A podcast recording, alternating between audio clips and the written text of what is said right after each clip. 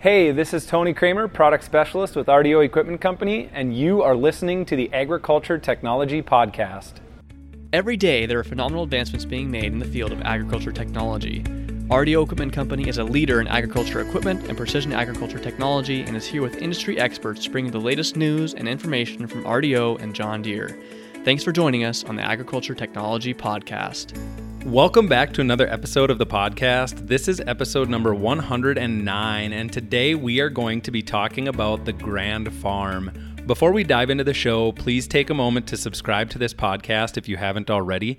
You can subscribe to the show on the many different podcasting apps that we're streaming this out to, such as Apple's podcast app. We have it on Stitcher, Overcast, SoundCloud, as well as many others.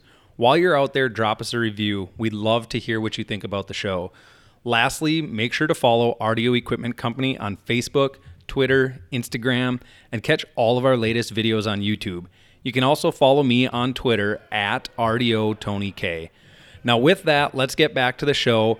I am very excited to welcome Brian Carroll, who is the Director of Operations with Emerging Prairie. Thanks for joining us on the show today, Brian. To get started, I'd really like to hear a little bit more about you and your background and how you got to where you are today. Well, thanks, Anthony. I'm really pleased to be here. So I grew up in Fargo, uh, North Sider. Uh, went to Shanley, then went to NDSU, and then I had a 22 year career working for a mapping company that started off as Navteq, then we moved to Nokia, and then Here Technologies. And what I learned during that period was that there's a lot of disruptions that come with, with technology and different change. And as we thought about the mapping software of the future, we were really getting geared up for the autonomous world. And as we thought about that, we were looking at the requirements, what it meant from a map standpoint, and what we would need to be to get um, get ready for that. And then as I ended my career with uh, Here Technologies, I jumped into Emerging Prairie, and I was really interested in what the future technology would be around autonomous systems. And the opportunity to come and be part of the Grand Farm Initiative was really appealing for me. That's a really cool story to hear. That I mean, you've been involved in the the technology world, um, going back to to stuff with mapping and whatnot. You've really been involved for a long time. So to get in with the Emerging Prairie Group, and then now to be working on this Grand Farm project that we're going to be talking about, this is definitely a perfect fit for you here. Before we dive into the Grand Farm, let's talk just a little bit about Emerging Prairie. What is Emerging Prairie, Brian? So, Emerging Prairie, our mission is to improve the human condition, and we do that by connecting entrepreneurs. And what we've done over the course of many years is develop many events and programs in order to do that. So, every week we do an event called Million Cups uh, that brings an entrepreneur on the stage, and we simply ask the community, what can we do to help this entrepreneur and make them more effective in what they do? Other events that we do are Fargo TEDx, that's our signature event in the summer. We bring 2,000 people to the Civic Center expose our community to a whole bunch of different ideas and thoughts, uh, and inspire people to think about things even bigger than themselves. We have events like just last week, we had Cultivate, which we had over 600 people at a Ag Tech conference. We had 55 speakers. People traveled from all over the region, the nation, and actually from the world to join us for that. And what we really wanted to do is put the farmer in the middle of the equation and surround them with people that can make things happen. So technology, and then also an opportunity bring people that can be investors, venture capitalists as well. Yeah, I know uh, Emerging Prairie has done a lot of great things over the past number of years. And my first experience with Emerging Prairie was the very first Drone Focus Conference. Uh, it was a very unique, exciting time uh, in the Fargo Moorhead area, just the amount of technology that's here. And then for Emerging Prairie to put on that drone focus conference and to see all the people uh, all over the nation that came in to attend that conference. It was just a really neat sight. And then uh, I've also attended the Cultivate conference.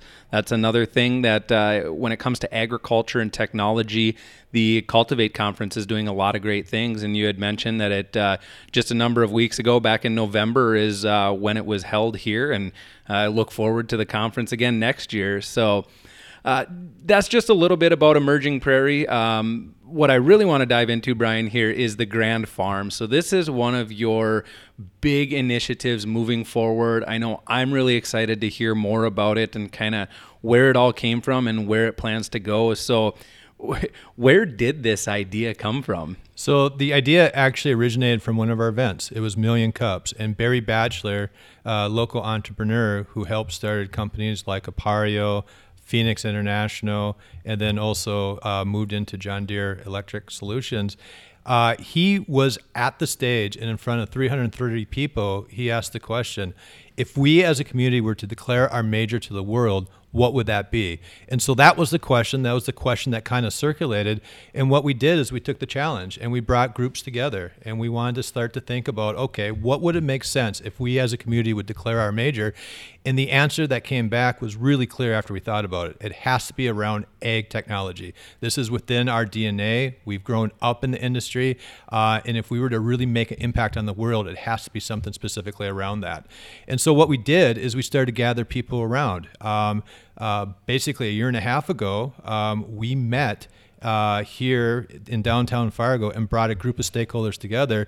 And we asked the question if we were to answer our major as farm technology, ag technology, what would it take for us to build the farm of the future? And so the conversation started. And the very next day, Kevin and Stacy Bifford responded back with a really affirmative answer, and that was, "We have a farm for you." There's 40 acres in South Fargo that we would like to start thinking about what that could look like. And essentially, what that did, that started the planning process for us. Yeah, that's really cool to hear. And that's one of the things that I, I think a lot of people don't really understand is the amount of agriculture technology that happens here not only in the Red River Valley, but Fargo itself. You had mentioned a number of companies that are dealing with or, or they are in that ag technology uh, sector.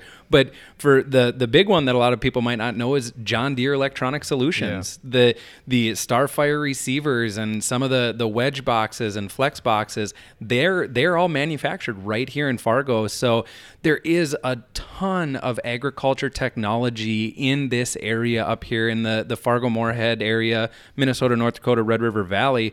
So it, it makes sense, like you said, when uh, when this area was looking to declare major. What is it? Agriculture technology is just what makes sense and what fits. So, along with that idea and how it kind of came about, you got the idea in mind. Now, what's the goal? Where do we want to take Grand Farm? So what was really interesting, once we came up with the idea, then the opportunity presented itself. And so the Small Business Administration, they had an innovation grant that they had out there, and we were encouraged to go ahead and apply for it. And what that did is it became a forcing function, a forcing function for us to think about what the plan needed to be and what we're trying to impact. So the way that we thought about it is let's first design this thing around a common set of challenges that we're really aware of. The first one here in North Dakota in this region is we have a labor shortage. We have a challenge in order to get, you know, enough work out on the farm in order to get crops off and, and, and to do all those different labor intensive activities. The second one that we identified is when you think about the skills uh, that are going to be needed in the 21st century, especially as we think about the digital transformation, we're going to be need to be prepared for that. And so we're going to have to upskill the workforce. The third one that we looked at was the region actually lacks from venture capital. Um, there's so many great startup companies that originate here, but in many cases they have to go and find funding elsewhere, either in California, on the East Coast, or Minneapolis, places like that. So what we wanted to do is devise a plan around those different challenges, and that's where our five pillars came out. The first one is we have to have a world-class ecosystem. We need to have an ecosystem that really generates itself off of the network. And so we want to bring regional people in, global people in and find ways in which we can collaborate. That's what Emerging Prairie is designed for. This is what we've done. Our events support that. So that was really building on a bright spot. The second pillar that we identified was an innovation platform we need to find an opportunity for large organizations, small organizations, research organizations, and also startups to be able to work together in an IP friendly situation and then bring venture capital right into the middle in order to commercialize those ideas to really start to address some of the pain points that are needed in order to get to the farm of the future. The third one that we recognize is we have to come up with a place where people can work together. This becomes the makerspace. This is the shed that we're talking about. Our first design element around the makerspace was around the Epcot Center. We thought, wouldn't it be great to have a experimental prototype community of tomorrow, but replace community with farm of tomorrow and have a place where people can come, be inspired, think about the future and develop things together that put us onto that path. The fourth end that we identified was upskilling the workforce. We have to find ways to bring programs in order for people to get ready for the digital transformation. I didn't mention in my introduction, but when I worked at Here Technologies, we actually closed the facility in 2017. And what happened was we went out to the workforce, and many of our players, our teammates, had to get additional skills in order to re-enter those types of disruptions are going to continue to happen. There's more and more disruptions that are out there, and we have to have mechanisms in place for people to get quickly upskilled. And the fifth one is around a policy. We have to find ways in which we can use the Grand Farm, we can use our opportunity here in North Dakota to think about what policy and regulations will need to be uh, as we move into the timeless world. So that's what we did. We put together these five strategies around that plan, and this is made up of a whole bunch of different goals that we're you know, utilizing in order to move forward. Yeah, it, there's definitely a lot of idea and a lot of thought that has gone into this. So it, it all starts out with the idea. You come up with these goals and these five pillars that you were talking about. Moving forward from there, what does the timeline look like? So I'll take three specifics. The first one is the business accelerator. So when I talked about the innovation platform, what we're trying to do is recruit a business accelerator into our community, and that accelerator will bring venture capital into the early stage companies. And in order to do that, we're building partnerships. So uh, one of our first partners was Bremer Bank. Our second partner was Microsoft. We just announced that um, back in in the October timeframe. And what we're looking for is ways in which we can attract that business accelerator into the region and we hope to have that by the first of the year. The second one, I talked about the accelerating or upskilling the workforce. We're going to create our Code Academy. It's going to be called Prime or it's going to be called Emerging Digital Academy, and we're going to launch that in April. And this will be an opportunity for people to come in, learn programming in four months, and get jobs that will require software programming. And we're really excited about that. We expect to have 20 students after our first year, 50 students, and these students will now be able to basically fill the, the gaps that we have within the local market to fill these jobs. We looked at a statistic as we thought about the program. There's over a thousand jobs that are out there that require computer programming. And if you take the aggregate of all the universities and the systems around our region, there's about 200 graduates that are coming out. So there's a gap, there's a demand that's happening. And in order for us to take advantage of this, we need to be able to we need to be able to provide those uh, those inputs into the process. The third one that we're really focused on is the Grand Farm test site itself. So we actually have a trailer out there right now in a porta potty. We've done a whole bunch of different events. Uh, and what we want to do is we want to replace those temporary structures and build the first makerspace. And we want to do that in the April timeframe. And so what we're doing right now is building partnerships around that. Um, we have great partners, Microsoft being one of our co-partners uh, with their with their investment, is now giving us an opportunity to go out and to try to find additional partners, but also to multiply that investment that they made with all those pieces of the puzzle that are coming together slowly and, and you said that uh, you're hoping here this spring april timeframe was a couple completion dates or, or hopeful dates what does completion look like in your mind? When is the Grand Farm up and running? So it's never going to be complete. It's going to come in phases. So how we thought about this now, remember back to the Epcot Center. The first phase is going to be the farms in North America. We want to have a makerspace that's designed for us to test and prototype around that. The second phase is going to be around farms of Africa and India, places that are a little bit more remote things that can be sustainable. And the third phase is going to be farms of the future on Mars and beyond. And so we really want to make this much larger. And when we think about it, we're just going to build it into a bunch of different Lego box blocks. So the first one is going to be the farms in North America. We want to have that makerspace, but we want to think big. And when we think big like that, we're looking for attraction of some really, really important companies and organizations that we want to be a part of that.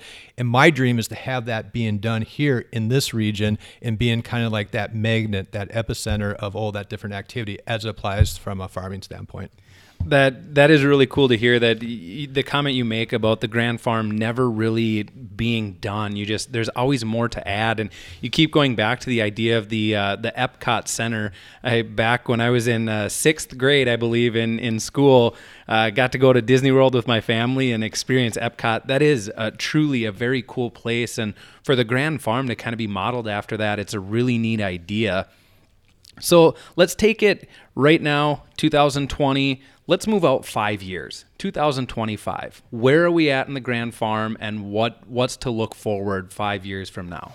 So what, what I want to see at the Grand Farm in three years, I want to see the impacts of all the different activities that we have. And so to me, success is going to be gauged on how many companies we've created, how many startup activities. If we have the business accelerator that comes in and we have all this different engagement, will we have 30 new companies created, 40 new companies, 50 new companies? How many people have been educated? You know, by the time we get five years out, we could have about 200 people that could be in a dramatically different position in terms of their skills and doing different jobs as well. And then the other piece is how many collaborations are being set up. And so if you think about technology and you think about how we're moving forward, it's all about how you move into this more agile process, right? And what I see the great advantage of the Grand Farm is you bring organizations together and then you bring the grower and put the grower right into the middle. And what you can do is you can start to move away from those old waterfall type of techniques where there's a lot of product development, where you can get into a more agile, quick iterations, and you use the feedback from the grower to help inform the, the technology and the startups in order to do that. The other great advantage that we see is being in this region, we're not going to develop technology and then look for the problem. We're going to find the problem first. We're going to be really aware of that, and then we'll develop technology in order to solve that problem. And I think that's where our greatest advantage is. So when I look at in five years from now, I'm going to look at the byproducts. How many companies that we've created, how many people that we've educated, and how many problems have we solved? Yeah, it's a great way to look at it, and you you've got some measurables there, the the education behind it, and the startup companies, everything like that. So it's really great to hear that. I mean, you guys have thought out long term. You do have a, a full structured plan to go along with the Grand Farm. Now I know working with the Grand Farm, Emerging Prairie and you've even named a number of other businesses and, and players that are involved but who who are these key players? Who is really involved with what's going on with the grand farm and really being a part of that initiative to move it forward? Yeah so we're calling it our barn raising partners. And so just uh, in october we announced that um, microsoft has made the Grand Farm one of its signature projects. And so they've made a commitment of $1.5 million over three years. And really, what they're looking for is to use that investment and see how we can make that into more and more partnerships. So that's the key first one. Also, when we talk about the Business Accelerator, we've partnered with, again, Bremer Bank, but also the Bank of North Dakota, Commerce from North Dakota as well, the USDA, groups like that that want to be involved with it. And what we're doing is we're actively recruiting them into the region. So those will be the partnerships as well. And then we have a whole host of people that are really just interested in what this project is, how they can be a part of it, and what their future will look like. And that's what we want. We want this to be an open platform. We want as many people involved in different ways and, and, and try to keep this as engaged as possible. And one of the strong strong points that we have is our steering committee. So we've been able to get to a point where our steering committee is led by really some of the strongest minds in the industry. So our leader is Lauris Molbert from from uh, from Kilbourne. He's been helping us with that, and so we're getting just amazing amount of guidance from the steering committee, which is helping us think, but also helping us to identify what those opportunities are. That's great to hear that you have all of these companies and individuals in place to help steer the direction of it and really be a part of the initiative to push the Grand Farm forward. You had mentioned back a little a little earlier about a trailer and a porta potty yeah. out there on the site. There's got to be with that being out there. There's got to be some sort of a success story that you can share. That kind of the the infancy stages of Grand Farm. Is there something that that you can talk about about the Grand Farm that just really puts a smile on your face for as early as we are in this? Yeah. So what what I love is we started doing events, right? So our first event was in May or actually in April, in which we had Secretary of Agriculture Sonny Perdue come out and tour the Grand Farm, and that was kind of our initiation. And then what we've done is we built a roadmap of different engagements in order to create awareness. And my favorite one to date was we actually had a um, school from Cheney Middle School in uh, uh, West Fargo come out, and there was about 30 some students that were out there, and I had my prep, uh, presentation already. I was all prepared. I got into one sentence, and then every hand was raised and they just started peppering me with questions. And they were thinking, how would we farm on Mars? How would we farm on an asteroid? How would we do these things? And it just occurred to me that the thesis that we had around the Epcot Center, a place where people can think about the future, really is confirmed with that by bringing young people there and thinking about what that future would look like. Another really cool event that we had was FCC Chairman Ajit Pai was out, and what he did is he talked about the importance of communication and telecommunication. And as he left, he said, "Okay, I love this concept. Is there anything that I can do to help you guys?" And we're like, "Okay, could you get a meeting with Elon Musk?" And he's like, "Well, maybe we'll see what I can do about it. and so it's really a community effort. And as people come onto the farm, they really understand kind of what the opportunity is, what the vision, but also they can all be a part of it as well. And that's what I love about it. That is really cool to hear. I just learning so much about the Grand Farm and your ideas and visions and really what it's going to become. I've enjoyed this conversation, learning more about it. I really look forward to watching it grow and really come to life uh, in, in South Fargo. So I just want to thank you, Brian, for taking the time to do this.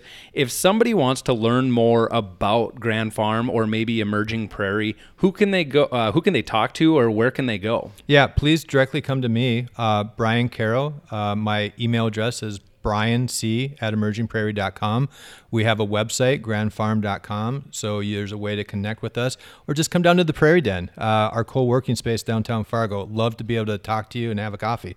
Yeah, this is a very neat place here in we are in the Prairie Den recording this episode, so it's a very neat place to be here and see. So thanks again, Brian, for doing this. I really appreciate you taking the time out of your busy schedule to uh, tell us a little bit more about the Grand Farm and share with our listeners on what we have to look forward to here in the uh, Fargo Moorhead community.